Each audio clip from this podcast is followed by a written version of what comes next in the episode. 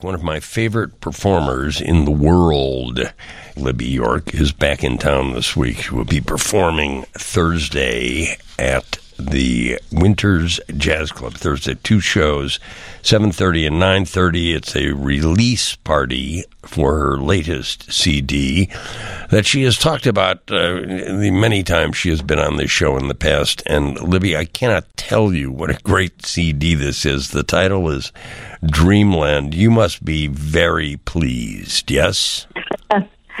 yes, Rick. It's always great to have a new project do well. You know, you never know when you're when you're recording and producing, uh, you know how it's going to be received. But um, we just today found out we got a four and a half star review in Downbeat. So I'm going to read, uh, yeah, and I can't tell you because I used to write reviews, and I I'm not sure I could have topped this one. I'm going to read the whole thing uh, during this uh, segment. Plus, you'll hear a couple songs from the CD. It's it's a it is really a stunning review because Libby York. It is a stunning CD. When you say you don't really know what the result is going to be when you're in studio with uh, with other musicians. Is that really true, Libby? You, you don't have any, any idea if it's going to be good or bad.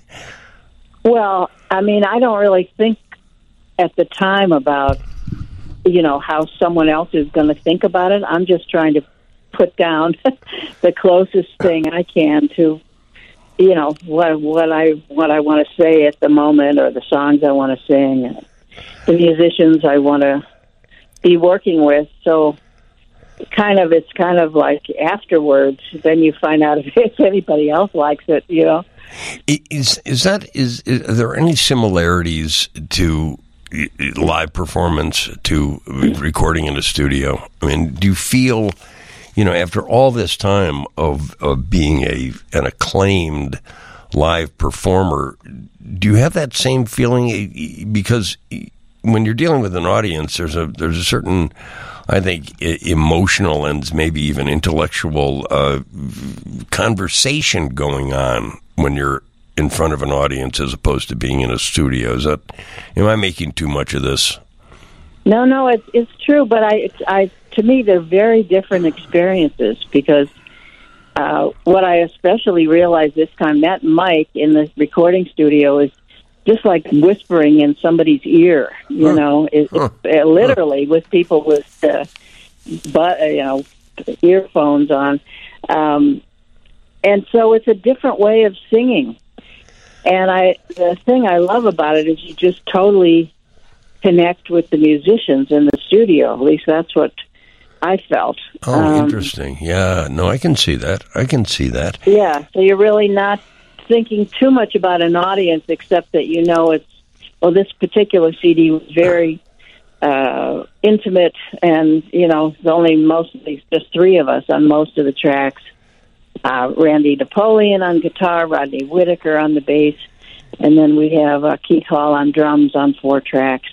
So it's kind of my post-pandemic effort, you know, and just wanted to keep it simple and and soft and uh I know we I, I know we talked we talked once or maybe even twice during the pandemic, but now that it seems to uh, fingers crossed uh, be done, uh, what did you learn during this time about yourself? I've talked to a lot of performers who had revelations, uh, large and small, during this time, being cut off from from. Uh, I was talking, for instance, not the same thing to a, a very talented stand-up comic who who literally was talking about doing his routines for his children what he learned his young children you know 11 8 and and uh, 5 and what he learned doing that did you were, were there any revelations during this uh, not uh, self imposed, but this imposed sort of exile from performance. Right. Yeah, I just thought it was kind of uh, mind blowing to yeah, have sure. stayed dark and no clubs and uh, you know no gigs no work. Um, to me, I guess it kind of made me realize more than ever how vital uh, the music is to me, and working with great musicians, and yeah, singing for an audience. I mean, the whole process. I think um, probably most performing artists just really missed it. You know. Yeah, no question. I mean, in, in many ways, it's like a a wonderful, not harmful narcotic uh, being in front of a live audience. I am now, Libby, before we take a break, going to read this entire, if you don't mind, uh, this entire review from the recent uh, issue of May. Great. 2023. Today, so it's fresh. Yes, it's fresh. This is this is for the first time on uh, American radio. Here is a review by a man named Brian. Do you know Brian Morton? I do not. No. Well, you certainly should meet him sometime. Ladies and gentlemen, sit back, relax, and listen to this. This is what is called in the business a rave, a rave review.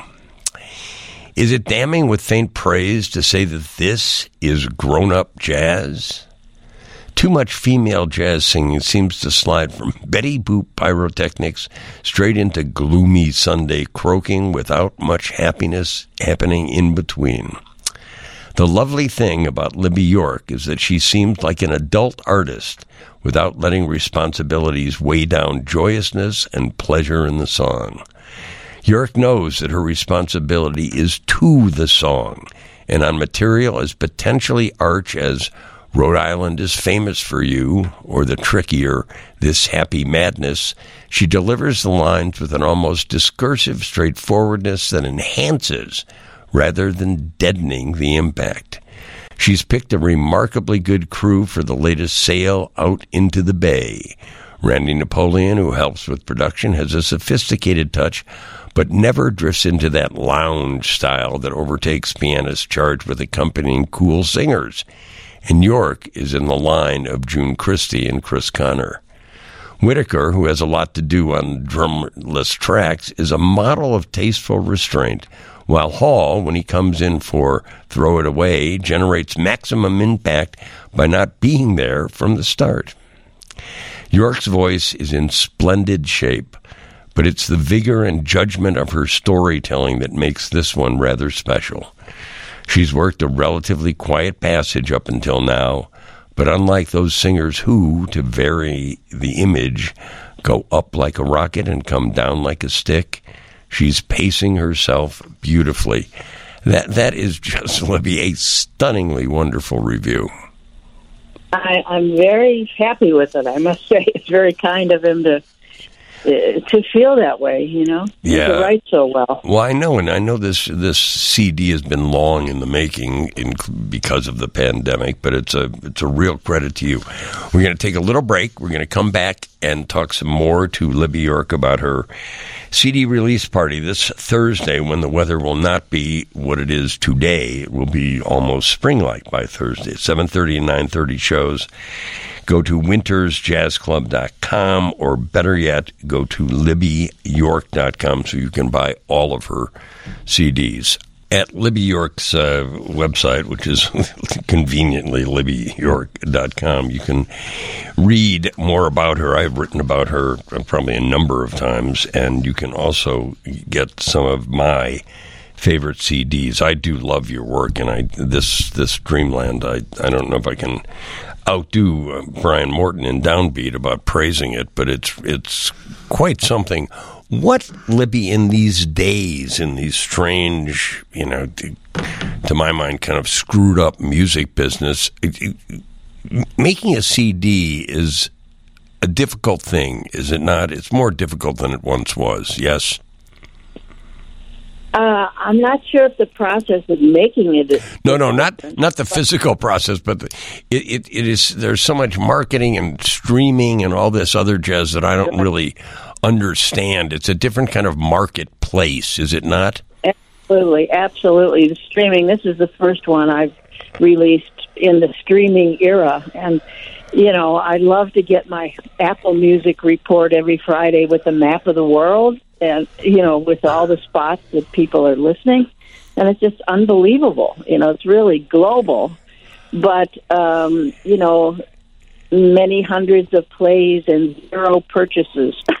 yeah, I, that yeah, that is the that would be for me who is never going to make a CD. That would be such a frustrating thing for me because there's something I think kind of joyful and revelatory about knowing, oh my God, my music is being listened is being played and listened to in Iceland or Rhodesia or you know absolutely Japan. Naha, Okinawa. I'm big in Naha, Okinawa. Is that right? and Tokyo and you know all, all over really. It's, it's I love that part of it.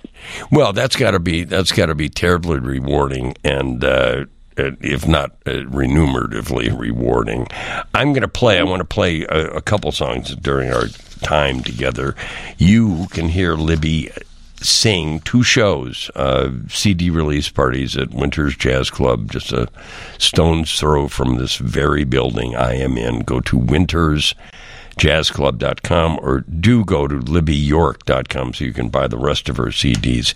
God, Libby, you sound fantastic. You just sound fantastic. Can you admit that to yourself? What do you, when I say, hey, Libby, how do you sound, how do you sound on that cut? I and I always hear what it shoulda, coulda. You know, I mean, it it is never. You know, yeah, because you're the no. Uh, it just there's no distance. You know, you're so close to it that. Uh, but hey, Johnny Mercer words, you can't get much better than that. That's for sure. well, and you produced this album too, didn't you? Yeah, yeah, yeah, yeah. Uh, w- w- the songs on it. When you are you selecting songs that it's got to be a, an interesting balance, an interesting relationship between songs you like and songs that you are vocally comfortable with. Is that true? That's true. I early on in New York when I was just learning how to do this, someone uh, I think I read somewhere uh, never choose a song which demonstrates your inability to sing it. so, you know, there's some songs I love, but I don't do because I just don't don't have a huge range or whatever it is. But uh, I've been very fortunate. I mean, to be producing my own records, so I can only I can do exactly what I want. Yeah, know? yeah. And in performance too, I never sing a song I don't like. I always choose the ones that I love, you know. Sure, and you have. I mean, you you know you have uh, the, the and so many fans in Chicago because this is your this is where you're from, Libby York, and uh, right. uh, those people will. Have, have you been performing recently anywhere? Actually, down in Key West a lot uh, this uh, winter, and then I played at Mezzrow, which is a great club in New York City in the West Village um, where I've been five or six times now. It's a do you really sense? Great. Do you sense? I don't know what you'll sense at uh, Thursday night at Winters. Do you sense any difference in the in the crowds post pandemic? Because I, I, think, think it, they're more uh, enthusiastic. Yeah. People are out.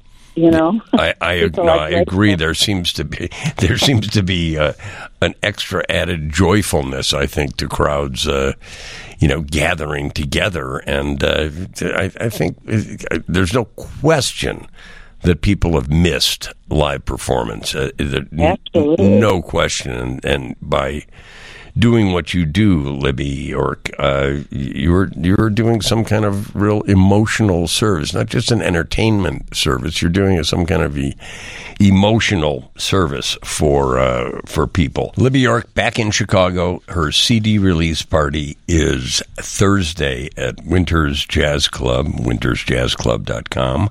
She can be found there and at libbyyork.com. Uh, two shows 7.30 and 9.30. Who's performing with you, Libby? Uh, wonderful musicians with me. It's uh, Pete Benson on mm. piano mm-hmm. and Dennis Carroll on the bass and the ever scintillating Eric Schneider on uh, tenor sax and clarinet. Of so course. I've known... I've known Eric so long. I think yeah, I have the feeling I was his babysitter or something. Uh, it's a talented group, as is uh, Randy Napoleon on piano and Rodney Whitaker on bass and Keith Hall on drums on your new CD, Dreamland. Welcome home, Libby, and congratulations on this uh, the remarkable first review of what I'm sure will be a mountain of favorable reviews. It's always Thank good. you. It's always good to have you in town,